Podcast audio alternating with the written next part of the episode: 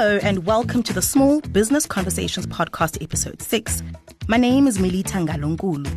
In this week's episode, we discuss the growing demand to maximize the potential of South Africa's township economies, which is estimated to be worth billions, even though there are few records to quantify the amount of money really moving within the industry. If you have set foot in a township, you would know that they are full of diverse economic activities, ranging from spaza shops, street vendors, hair salons, and shebeens to minibus taxis. These are largely micro enterprises with low capital and low skilled base. However, a proper business model is needed to ensure their growth. The CEO of Black Business Council, Kganki Matabane, is joining us today to speak on the challenges that are faced in these communities and how they can gain new markets while adjusting their business models in order to accommodate the change which comes with COVID 19. Thank you so much, Kganki, for joining us. Uh, thank you very much. What are some of the common, consistent barriers to entry for small and medium enterprises and township economies that hinder them from gaining new markets? There are two main issues that are actually hindering small businesses and uh, township businesses uh, from actually thriving. The first one is uh, access to the markets. The second one, uh, access to funding. And uh, we also have another one that is inability to coordinate bulk buying. By access to funding, I'm talking about in case some of these companies want to expand because they don't have the balance sheet, and as such, they don't have uh, ability then to go and, and raise funds. Uh, most of the interventions from our government and, and also from financial institutions are not necessarily geared for small businesses. Uh, and hence, I think from the BBC, we've been calling for an establishment of a black bank because we feel that the black bank should be run by black people and be owned by black people, and that way it will be able to understand the needs of uh, small business and township uh, in the township and rural economy. The the access to markets talks to the the, the challenges that small businesses uh, have in in accessing procurement opportunities in, in, in big companies and also in government. The, most of them are don't necessarily have that ability to get that because big companies do business with people that they know. And, and the government uh, legislation like the triple PFA still favors uh, big businesses instead of favoring uh, small businesses. The, and then the other challenge is inability to coordinate bulk buying. If you look at the shops that are owned by Pakistanis in the townships and in rural areas, they, they are able to offer customers uh, cheaper or more affordable goods and services because they are able to buy in bulk. And when you buy in bulk, then you are able to take advantage of scale. So most of the township and, and rural economy businesses, what they do, they go and buy as individuals and then they lose the economy of scale advantage. COVID 19 is changing how we do business. Would you say the township and rural economies are prepared for this shift? And have they been equipped well enough for their businesses not to collapse? Yeah, I, I don't think they they they, they are ready. Uh, I agree fully with you that the COVID nineteen has actually done what the, most companies were not able to do. It has actually forced companies to to leapfrog to 4IR by actually forcing people to to work virtually to interact virtually uh, by by using all these other virtual meeting places. Most of the companies, even big companies, they were still struggling to to acquire video conferencing. Uh, but then the virtual meetings companies made it much much much cheaper and, and, easier for companies to to be able to adapt and adopt uh, ICT and 4IR. The the challenge with the township and, and small businesses is that data is expensive, so the, there's a serious uh, consideration that needs to be done uh, to reduce the cost of data. Uh, if you, for example, you go to other countries, even in the continent, Europe and, and, and others, you you find that the amount that we pay for data in South Africa is probably double or triple what people in Europe and what, what people in the other parts of the continent pay.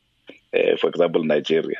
So, so the, there's a need for us in government to fight for, for the reduction of data prices. The second issue is ICT infrastructure.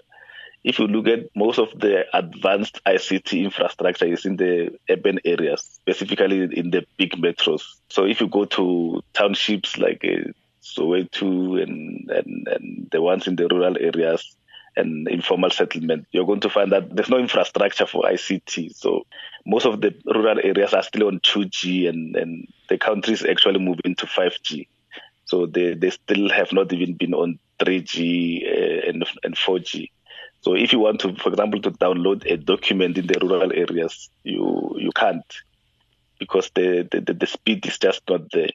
So you've you've got an, an issue of the speed, you've got an issue of a cost, and and that actually is a barrier for small businesses from actually taking advantage of the, the 4IR that has been uh, accelerated by, by, by COVID 19. Kganki, with the rise of COVID 19, it's evident that businesses now more than ever need to take advantage of the fourth industrial revolution. So, how can township entrepreneurs leverage this so as to operate as business owners in the sector? I think what is needed more there is training uh, of the entrepreneurs. Because I think uh, if you look at them, uh, most of them, they don't necessarily have the correct education uh, that can make them to take advantage of 4IR. Uh, for example, one of the banks have, have, actually launched a system that allows people to pay for their services uh, using cards. So if, if you take an example of uh, most of the township economy businesses like the salons, small restaurants, uh, the spaza shops, people who are selling uh, in the taxi ranks and, and at the street corners, most of them they still depend on cash, uh, which then limits their ability to to, to expand and trade more, uh, because most of the people don't carry cash now.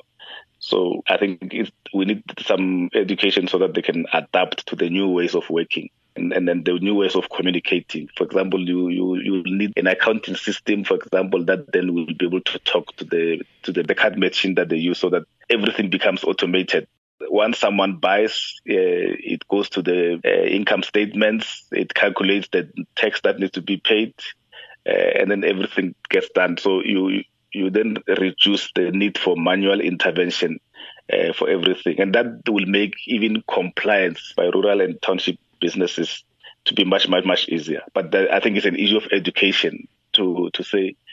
ICT and 4IR is here to stay. Uh, we just need to adapt or die. Lastly, Kganki, would you say that being regulated for SMEs in township economies is actually a priority? Yeah, I, I think it, it, it, depends. But the, currently, as I think the challenge with the small businesses is that they actually want to spend a lot of their time doing the actual business, not uh, doing administration.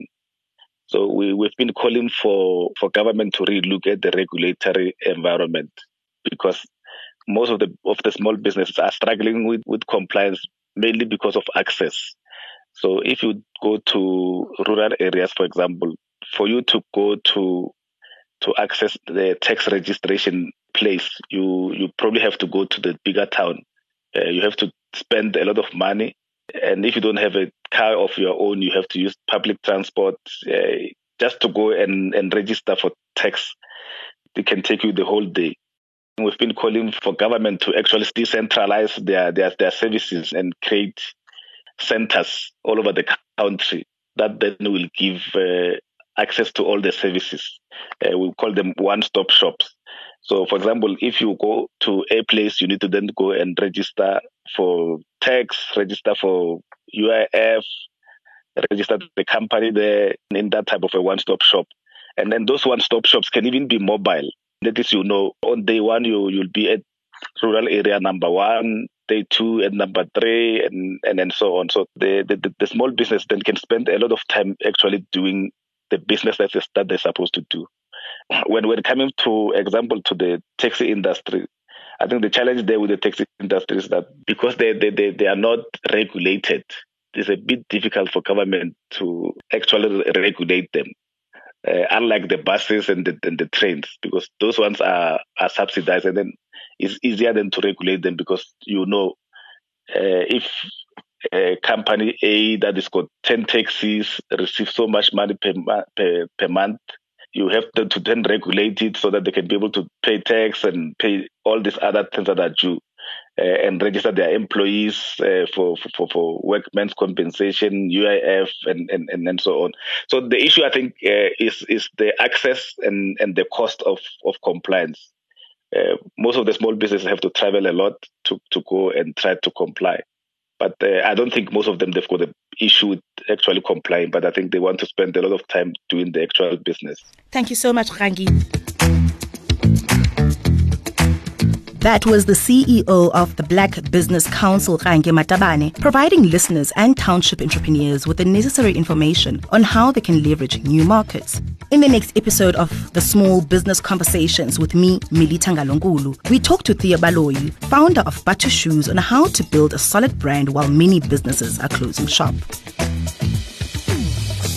To listen to our other podcasts, go to moneyweb.co.za and the MoneyWeb app. Follow MoneyWeb News on Twitter, Facebook, and LinkedIn for updates.